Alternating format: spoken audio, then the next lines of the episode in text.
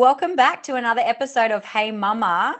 Today's guest, I'm speaking with Amanda Loftus. Is that how I say your last name, right? It is. Perfect. Okay, awesome. Now, Amanda is a mum of one. She's a management consultant, a writer, a designer, a leadership coach, and a widow. Now, I'm sure we're going to get to all those topics and those subjects along the chat today. But I wanted to start with management consulting. Can you tell us a little bit about being a management consultant, what that actually is? Sure. So it is a lot of things. It's working with corporates, organizations around. So I work with leadership from top to bottom down of organizations on things like culture, how they're organized, designed to work, how to be more efficient, implementing new systems and technology, and how to bring people along on the journey. So that's a very small snapshot of what I do. Lots of change, and design of people and systems. So it's human-centered design. And I've also been working in the artificial intelligence space as well recently. So that's very fascinating, and it's a full-on role. Yeah. I've been doing that, on and off for quite a number of years, actually. I came through sort of the HR route. So people have always been my thing.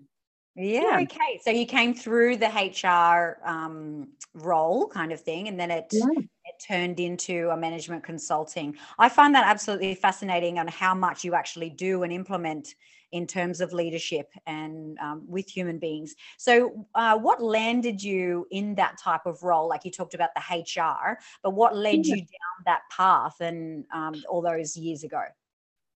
Really interesting. I think, I was reflecting on that a week ago, and every single position or job I've ever had has actually equaled in what I do now. So I actually left school at a really young age, just due to something that happened. And I ended up working from 16, so really young, and having to work really hard. So while all my friends partied overseas and doing their OE, I was working away. So I got actually into recruitment when I was younger and literally interviewed thousands and thousands of people over 15 years. And I was trained in psychometric tools as well. So really understanding how people behave in different situations, that sort of thing, which led me into HR and organisational design. So that is looking at how organisations function versus their business strategy and implementing, I guess, systems, processes, and the people change to enable that to happen. So, it's been a long journey, but it's amazing all the work that I get to do now with teams. So, and seeing that impact across a huge number of people as well. So, what kind of impact would you say that's had?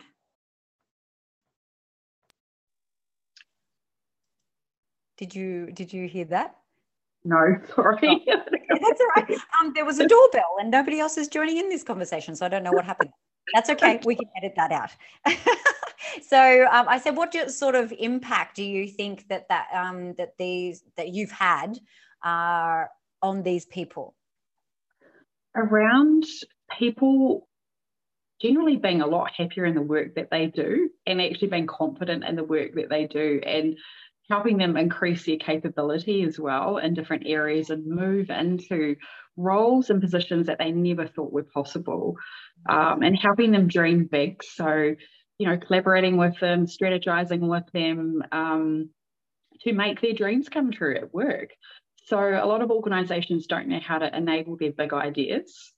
And so I've been working with lots of different teams on the technical side to build crazy new ways of working and new systems, and then training people up in organisations to make that happen. So I think it has a big impact on their confidence, their self-confidence as well, their purpose, having self-worth as well. Being present at work, their engagement. A lot of the organisations that I work with, after we've done big projects with them, they come out with a higher rate of engagement. People are not leaving as often. So that's a pretty cool impact to have on an organisation, right? So yeah, absolutely. I just love it because people do thrive off proper systems, proper structure. And like even what we do in health is that's what we do. We help people create a system, create structure in their own homes. And then we see that impact that it has on their lives. So for you going in and working on the culture, and I mean, one of my favorite books is Dare to Lead, which is Brené Brown. So like, it sounds like similar work. Would you? Yeah, it sounds like that. Yeah, and putting people into positions of their strength, that's what I'm picking up from that. And then that way, you know, they're not seeing so much of their, oh, I'm not good at that, or I'm not good at that, but you're putting them into strength roles where they're building their confidence, and then therefore they want to stay, don't they? Absolutely, and they're getting opportunities to grow, and that's the thing. People like to grow. It doesn't matter whether it's with one organisation or 5, often that will be the reason why they leave a company. It's either the culture, the leadership not being great, or they don't get any opportunities. So definitely it's about enabling people now. Yeah. And the world's changed, you know, with COVID, that's had a huge impact on people. Yes, absolutely. And I can't help but see the similarities in schooling and stuff as well, because you spend a lot of time there. You spend a lot of hours in your workplace. So you want to make it like a great place to go to, that you look forward to go to. And you have that culture, you have those systems, you put in the right roles where you look forward to going to work. And if you're not looking forward to going to school because the system is, you know, it's so old school, it's sit in your seat and learn for 6 hours. If you're not creating that culture around you where you're not getting along with people, you know, it can be a very miserable place, right? Absolutely. And people are working from home, right? So, you know, generally speaking, they are just seeing the same people all the time. So, you know, you've got to make it interesting. So I've worked a lot with virtual teams too, and creating culture virtually. Yeah, because that's what you've got to do. Yeah. That's what happened with our online businesses. We had to create culture online. And it's hard, right? If you haven't met people in person, there's more of a challenge around that. But, you know, good leaders can do that. Yeah. Oh, absolutely fascinating. Can I ask why you chose to leave at 15, 16? I know it was common back then, because I mean, I left at like 17 or something like that, thinking, oh, the school's not for me. Was that similar to you, or did you have an experience that made you leave school? I did. Yeah. So we had a very traumatic event happen, actually, which I do talk about. It's kind of funny to talk about it now because it seems like a dream and it happened to somebody else. It was when I was 15. We actually had a home invasion, like a very terrible, violent home invasion. My mum and I actually. So I was actually we were kidnapped and held, not hostage as such, but yeah, it was terrifying. And for that year following, I pretty much spent most of that year in counselling. Yeah. 3 times a week for 2 hours and testifying in high court and things like that. Back in those days too, they had name suppression. So I wasn't allowed to talk to my friends about it. My school didn't know about it. They just thought that I was unreliable, and I was a straight A student until that happened. And planning to go to university. You couldn't even talk about it to the school. You couldn't let them know this is why, you know, I'm acting out of character, or... I wasn't there, pretty much. So that was in my... I'm just trying to think of the Australian equivalent. So in New Zealand, back in those days, it was called school certificate. So that's your first sort of qualification, say, towards ATAR for university. So it's a really important year. And I think I got bullied at school too for being away for such a long time, and I lost an incredible amount of weight actually from the stress. The people were saying, you know, are you anorexic, and what is that why you've been away? And so it was a really tough time. So I left school. I actually still sat the qualification even though I hadn't been there. I missed out by 1%. Can you believe it? And I should have sent it in for a recount, but I thought, you know, I'd sort of grown so much during that year as a person. I felt like I didn't fit into that environment anymore. Yeah. And there wasn't really the right support back then. We're talking, I'm 46 now, so that's a very long time ago. You know, things were very different then. So I moved away, actually. I went and lived with my aunt and uncle in a completely different city to have a fresh start and started working. So, wow. Yeah. And how was that for you to, when you did get the fresh start and, did your mum come along with you or... Yeah, she didn't actually. I was very independent, I guess. I've always been quite independent, free spirit. And my mum is the same, actually. So she moved to a different place and I moved to a different place. And because I was with my aunt and uncle, it was her younger sister. She wasn't really, too bothered by that. She'd come and see me all the time. And we had some adventures together. We went travelling and did a few trips and things like that. Yeah. Wow. But... Now, it was amazing to have a fresh start and rebuild your life without, so many people, because by that stage, everybody knew about it. It had been in the papers and it was, a lot in a small town. I come from a very small coastal town in New Zealand. So it was wonderful to have that freedom and that space to walk down the street and have nobody recognise you or know who you are. Yeah. Yeah, you can be whoever you want. Yeah. Hmm. And so you got into recruitment because you left school and you went to start. That got you on your journey to management consultant. I want to talk about your next title, which is you're a mother. So you're a mum of one. Can you talk to me about and you're a widow as well. So what is it like being a single working mum that's obviously so driven and has lots of goals, but you're doing it, by yourself and not on not a decision that you made to do it on your own? Can you talk to us a little bit about that? Yeah, sure. So I've been widowed for 3 years this Sunday, actually, which is crazy. It's gone really quickly, but it feels like a lifetime as well ago. So my daughter's 16 now, so she was 13 when her dad passed away. And being a mum and working full-time, and I'm also renovating a house. I've done 2 now, which is crazy. Maybe I'm a bit crazy. That's the word.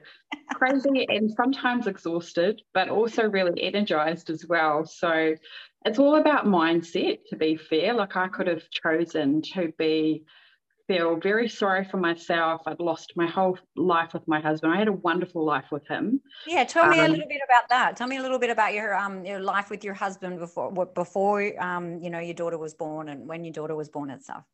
Yeah, so we met when I was about 27. He's older than me. He was 7 years older than me, living in Sydney, and he was back for a political conference. So he was very into politics, and he was also a strategist as well in the marketing space. So we just hit it off instantly. We both had, that synergy of values and goals and things like that. And we just clicked. So he actually relocated to New Zealand to be with me, which was nice of him. It's normally the other way around, isn't it?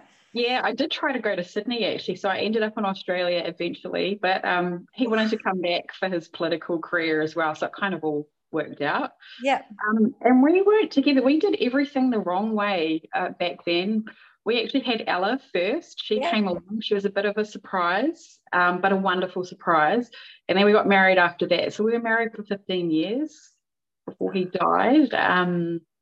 We had wonderful, he was very into traveling, and we were a tight little 3 family unit, the 3 musketeers pretty much. So yeah, we lived all over the place and met so many great people. He was very social, and so when someone like that leaves your life, it leaves a really big gap for 2 of you, for sure. So it's not something that you can fill either, and so the best thing for me was to actually start a whole new life. Yeah. And that's when you moved to Australia, is that right? I did, yeah, during COVID actually. I woke up one day and thought, I'm living a life for 2 people, and one of them's not here. You're trying to continue on that life with that big. Yeah. Yeah, it's a really hard thing because, we had a huge house, and I just finished renovating that house, and I was running around, solo parenting with Ella and still trying to keep up the same existence. And it became very noticeable how hard that was to do. I was so tired. And COVID, I was working quite long hours from home as well. The only great thing about COVID for me was I did a massive big focus on exercise, and I got out and did a lot of that, lots of walking to process, you know, emotions and grief and things like that. So, yeah, we decided to move to Australia pretty much a year and a half afterwards. And we didn't know we were going to move here. We just chose Australia, and that was for lots of different reasons, many reasons around my daughter is passionate about acting. So, oh, really? Yeah. She's very talented, and she's been training for years at it. So the schooling over here and more acting opportunities was a really big pull for us. For me personally, it was better weather. It was what, sorry? Better weather. Yeah. Definitely. Yeah. I would feel the same. Yeah. I mean, it's great, you know, business opportunities over here too. So, you know, that seemed to be a good move to make. So we flew over actually on the first green flight into Australia. So we were the first flight that never had to quarantine. Oh, right. I remember that. Yeah. So we had no idea. We walked out to sort of like 50, 100 media people snapping and filming away. Well, did your daughter love that though? What's that? Did your daughter love that though? Oh, look, I can be famous. She did, but she was like, oh, I haven't done my hair. Or and so, so you moved over to Australia, and you've also had your own health journey as well. So, you know, for those that listen to this podcast, they know that that's what we do. I help mums in their health journeys, because I believe that mums are the first leaders. And, you know, if mums aren't well, then it ricochets through the whole family, and we can change the next generation by just changing mums' habits and lifestyles. And you have your own health journey. So can you tell us a little bit about that too? Sure, absolutely. So whilst my husband was sick with cancer for almost 3 years, so that was pretty tough in terms of on me physically, because I was having to look after and take care of him, which I would, you know, happily do anytime. My daughter, you know, working full time, I was doing global restructures. I was I had a very full-on position at the time, contracting, so doing what I do now, but I was working also for the military at the time, doing some work there, which is a wonderful organisation. And I became very sort of just functioning, if that makes sense, surviving. I was in survival mode. Absolutely. I had no idea at the time at all. It's not until you look back afterwards, right? And I think it was about a couple of months after Mike had passed away, I started looking through old photos and things, and I was like, who is this woman? I do not recognize her. So I decided, I woke up one day and I thought, right, I'm going to do something about this. And I happened to speak to somebody who said, like, find something that you're passionate about and make it a habit. And so that's what I did. I started walking 5Ks a day to start with. And I think the first 6 weeks for me were so tough mentally. I went through all sorts of different, you know, not mood swings as such, but emotional highs and lows with trying to force myself to do something that my body didn't want to do at all.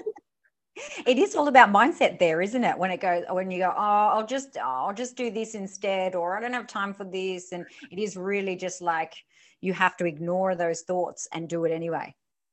You absolutely do have to push through it. And it's something that you have to do for yourself. I think that's how it worked for me. I couldn't rely on other people to motivate me. I had to really tap into why I was doing it. I also read the David Goggins book as well. And that actually really helped me. And I know he is, you know, people say he is nuts.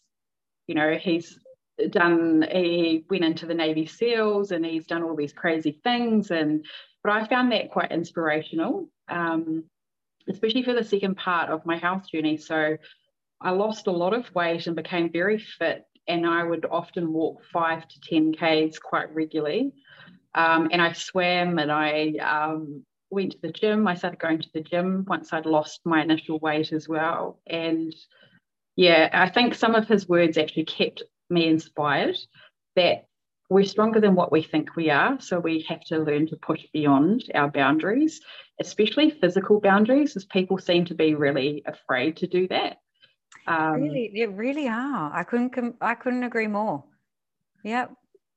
And be organised. So to enable myself to change that part of my lifestyle, I had to change a lot of things in my environment. So I had to look at the things that I could have an impact to change, not the things that I couldn't. So, you know, I have a child, so I knew what those responsibilities were, work, all the fixed things, but everything else around that, like meal preparation, getting my clothes ready every Sunday for the week, outsourcing things.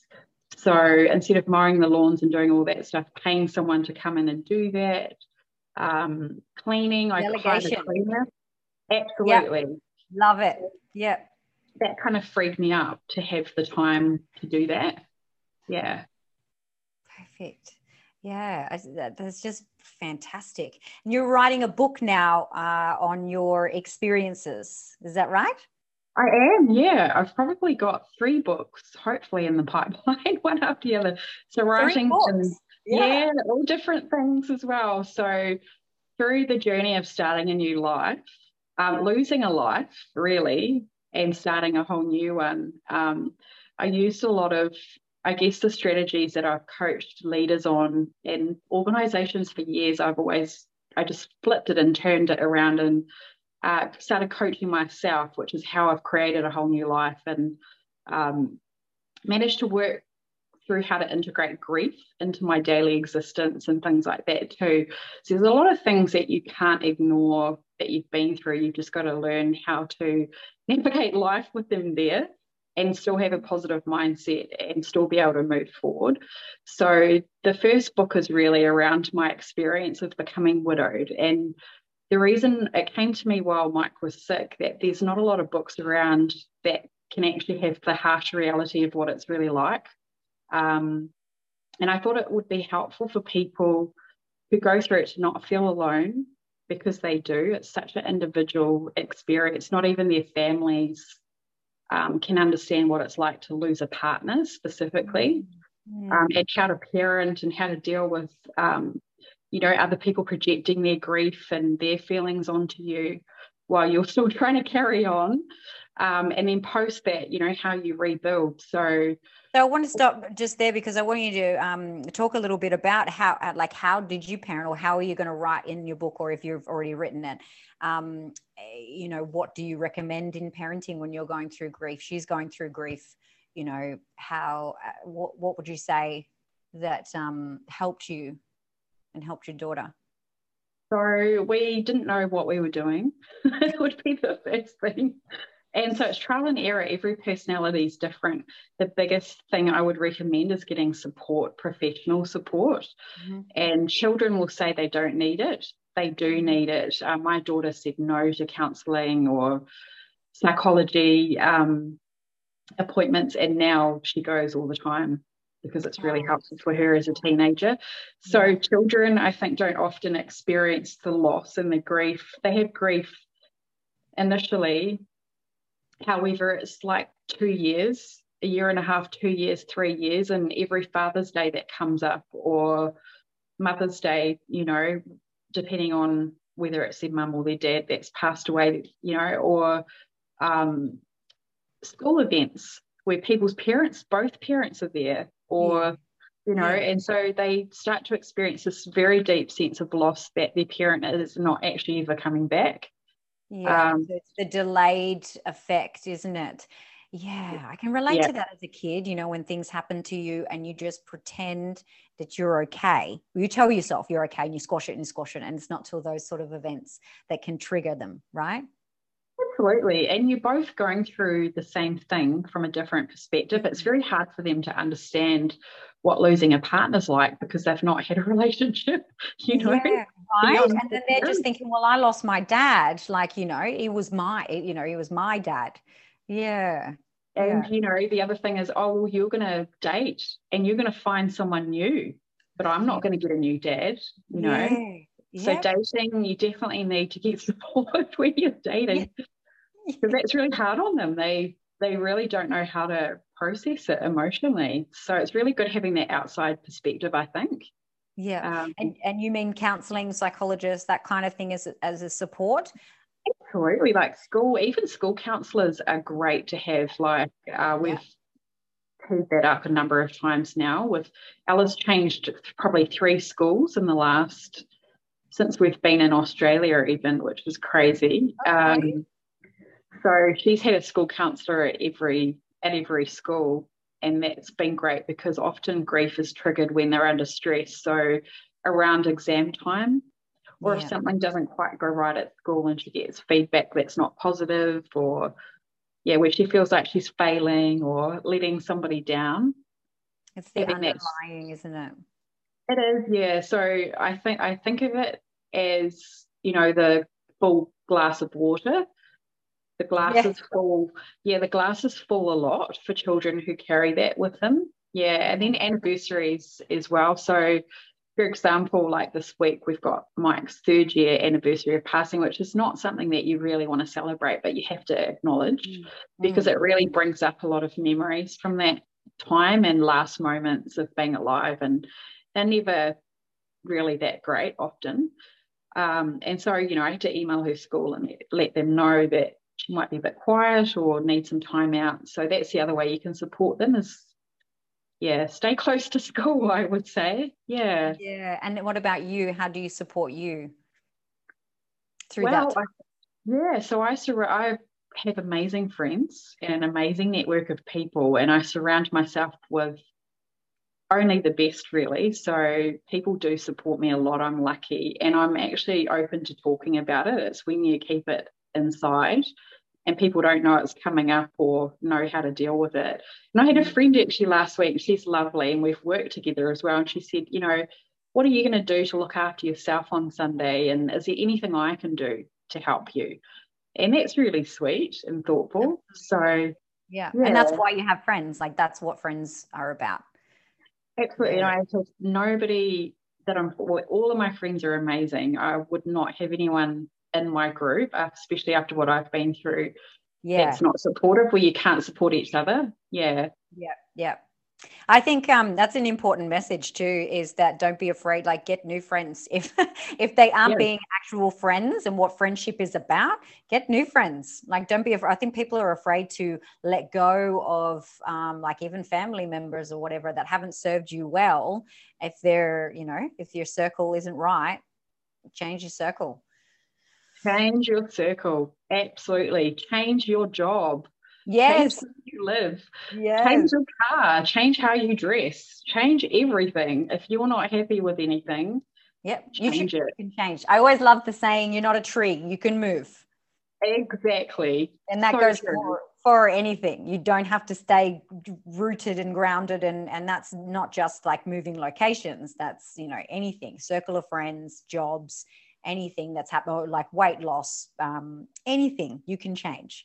So would you say, going right back to when you were 15 years old and having that traumatic event happen to you, would you say that has, like, did you get the right support and help then, or you didn't, so it shaped the way that you are right now and helped you with, you know, your other tragic journey of losing your husband?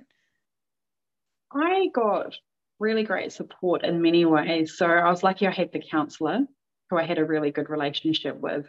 It was a very lonely journey for me. My mum was going through the same stuff at the same time, and the rest of my family didn't understand it, which is very similar to actually when Mike passed away. It's the same situation. So it really did set me up for that.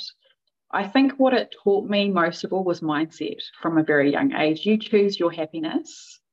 You choose how you show up to things. You choose how you represent yourself in the world. And how you do that is how people treat you. And also that anything is possible, you know, not letting somebody else's mistakes in life affect you. Mm-hmm. That was the biggest shift in mindset ever. I could have become a victim. Yeah, that's what I was going to say, because some people could just, you know, wallow in that and mm-hmm. allow the rest of life situations to dictate, oh, well, this happened to me, so that's why this is happening or this happening, or this is why I am the way I am. Absolutely. So you can become a person who's mistrusting of other people. You can fear for your safety. You can become very insular in how you operate in the world and, you know, become emotionally damaged. I guess I worked the opposite to not become all of those things and to really be an example to people that, you know, just in case something happens to you, you can choose. You don't have to choose to, you know, let it take you over. And you can reinvent yourself too several times in your life. Yeah. Well. Yeah, you can. Like you know, if you knew me 20 years ago, you don't know me because, you know, I've changed and grown. And yeah. And, you know, I guess as becoming a widow, what I really didn't want was people to look at me and go, oh gosh, is that going to happen to me if I lose my husband, you know, in terms of if I had not got out of bed or carried on at work or, you know, being as, you know, kicking butt in the world like I was before my husband passed away. I didn't want them to think that their life would fall apart because it doesn't have to. You know, in saying that, I have had solid time to process everything. I haven't just, you know, ignored that things have happened to me. So, you know, when I was 15, I had that whole year of counselling and talking through things and crying and being afraid to be on my own and things like that. You know, it took a lot of courage to get through that. And then with Mike, you know, I think I had a period, he passed away at the end of August. That Christmas, I normally have 4 to 6 weeks off for work. And I cried my little heart out every night. Like 2 weeks straight, and I was watching all these movies. You know, don't watch romantic movies if you're not in a good headspace. Yeah, right. All those Valentine's Days and what's that? What's the one that started it all? We were only just talking about them the other day, like Valentine's Day, New Year's Eve, like all those ones with the same similar characters, and they tell a story. Yeah, I feel you. Yeah, don't watch that. Or maybe do watch that to get the emotions out. Like actually, that did help. It did help, and there was a few funny things that happened as well. I remember saying to Mike, you know, we had lots of conversations before he went, and I said, I'm going to watch Eat, Pray, Love, and P.S. I Love You. You know, and P.S. I Love You is actually a story about a widow, a young widow, and I was and it came on the night of his funeral. Both movies back to back. So I've had a lot of amazing things like that happen. Valentine's Day, the first Valentine's Day, my favourite shoe company sent me a gift card just for no reason. And I emailed them and they said, oh, no, we just felt like giving one away and you were the person that came up, you know. So I've had many things like that along the way. Goosebumps. I just legit got like... Yeah, goosebumps, goosies. But, back to the crying and the feeling. Yeah, you have to do that and process it to be able to move forward. Yes. But you also need to know, like for me, I told myself, okay, this is enough now. Yeah, definitely. Yeah. You got to cry, you got to feel to heal, and then you've got to go, okay, what's next? Yeah. You've been... absolutely amazing to listen to, and I think you're so inspiring. Is there any, like you've told some absolute gold today, is there any other message that you would like to send out to the listeners that are listening to your story today? I think it's really just about there's lots of ups and downs in life, and you can't control what happens to you. You can control where you go and what you do with it. Mm. And, you know, never stop dreaming and take a risk, like take more risks. Life is so short, you know, and just really live your best life, whatever that is. and always be happy now, not happy when, you know. Yes. Be happy every day. Be grateful. I think gratitude is the one thing that has got me through everything in my life, being grateful for everything I have, the people around me, and give back to people, pay it forward. If someone's done a great thing for you, do something for somebody else to help them and make, you know, their experience a little bit easier. Those are the main things, really. Yeah. Just yeah. Perfect.